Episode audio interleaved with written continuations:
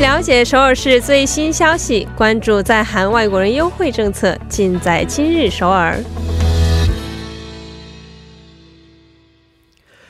今日首尔为您传递首尔市最新消息以及针对在韩外国人制定的各项政策、文化活动等信息。那么接下来就将首尔市公务员崔海燕主官老师的电话接进我们的直播间。喂，你好，崔老师。哎，你好，主持人。哎，老师好啊，又是一周不见老师了。那么还是一样很繁忙吗？最近？嗯，要起草那个针对公务员和一般市民要进行的多文化理解认知教育的起草案，还要就是聘请有关方面的专家及讲师，依然忙忙碌碌的一周。哦，这周看来也非常忙，因为我们知道这些草案呐、一些文件呢，这个起草的时候是非常非常这个要顾及很多全面的一些方面，所以老师这个星期应该是非常忙的。而且天听说最四月份了，马上，因此首尔市的相关活动也非常多，是吧？对对对，嗯，所以呢，就请老师跟我们简单介绍一下，今天你要给我们介绍的第一条消息是什么样的？呃，是关于韩国女性独立运动家特别展。哦，韩国女性独立运动家特别展的这么一个消息，我知道现在都说是女性能顶半边天啊，所以独立女性也引起了我们这个社会的重视啊。那么这个独立女性运动家的特别展的相关情况是什么样的呢？嗯，该展览是回顾三百五十几位女性在抗日独立运动中留下的足迹，然后呢，在最重要的地点是在市中文化会馆。那个展截止到四月九号为止。嗯啊，到四月九号为止是在世宗文化会馆呢。现在已经是开始了，是吗？对对，已经开始了。哦，已经开始了。呃，那么这个展览的呃展区有哪些？能不能简单介绍一下呢？嗯，特别展分为四大展区，有女子义爱国主题展，展出韩国最早的女性人权，就是人权宣言，女性。女性女权就是通文等，嗯，展现就是女性独立运动家开始就是进行独立运动的，应该是启蒙阶段。然后第二个展区就是地动山摇主题展，可以一览从二八独立宣言，然后到就是说我们高呼女性独立的这个独立的一种。历史方面的一个具体展览都可以看到，然后最重要的还有一点就是“矢志救国”主题展，展现就是三一运三一运动后为避免日本帝国主义的就是监视，在海内外开展活动的一些女性独立运动家表现出的爱国主义精神。嗯，最后一个还有个就保家卫国主题展，介绍了我们女性光复就是光复军的活动和独立后为建设。男女平等的民主主义共和国，嗯，他们的那一段历史。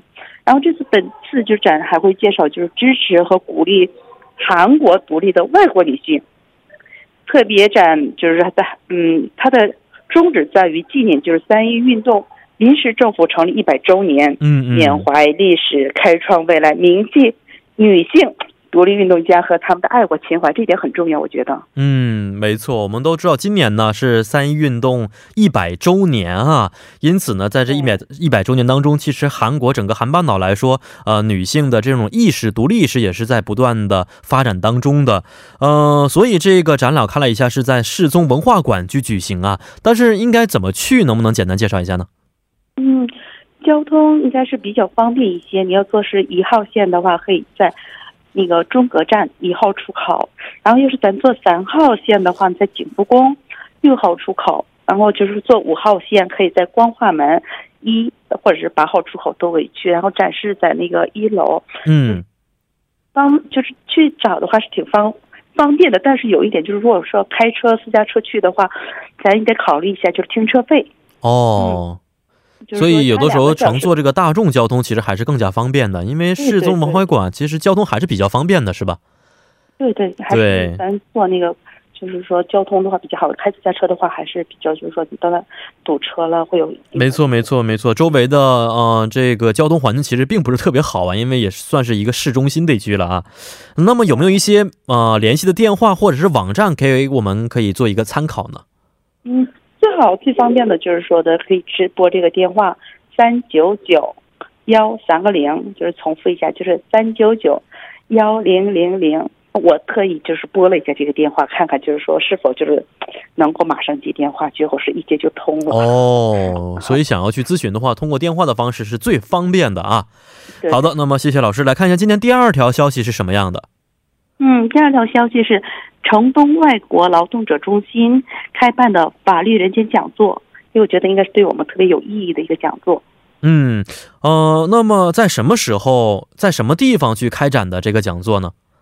是三月三十一号，就是星期天，下午两点半到四点半，就是两个小时，在城东外国劳动者中心的三零幺号。哦它那个就是有名额限制的，哦，有名额限制，是是，大约多少人呢？三十人。然后，嗯，主要讲的内容就是说劳动基本法，然后就是拖欠工资等这些内容，就是对我们就是在韩国工作的劳动者来说，都应该是很有一个就是意义的。哦，它地点是，嗯，交通也是比较方便，二号线或者是五号线、中央线，在那个往十里站三号出口，就是走着哦走着也特别近的。啊，对，往十里站，因为我也是在附近住啊，所以知道往十里嗯站非常非常方便，有很多线路都是通过往十里的，所以大家想去的话，啊、首先交通是非常方便的。但是对哦，我刚才听了一下，是一个关于韩国劳动法的一个讲座啊。那么呃，劳动法的一些术语应该是非常难的，所以这个讲座对于外国人朋友来说，也是要用韩语进行这个呃收听吗？呃，考虑到就是说这个应该就像主持人您讲的，就是有专业术语会，就是一般的外国人听起来会很有难度。考虑到这一点，就是说主办方特别准备了，就是说翻译，就是越南语或者是蒙古语、中国语都有翻译的。如果说当天参加的看人数，就是说都有翻译，贴身翻译可以去讲，这这点是很就是考虑的很周到。嗯，是的，而且后天我看了一下，后天吧，应该这周末就是啊、讲座的时间了啊，所以时间有点紧迫，所以这个联系电话应该怎么去知道呢？嗯，跟大家介绍一下这个电话号码是二二八二七九七四，再重复一下，就是二二八二七九七四，打电话咨询一下是特别方便的，而且有那边有那个中心有中文老师，哦，嗯，所以用中文交流也是没有什么障碍的啊。好，对对对今天也是非常感谢老师啊，老师可能还要加班，是不是？我们就不打扰老师了，咱们明天再见。哎，再见。好的，谢谢老师。嗯，那么好的，为您下面带来的板块就是玩转韩国语。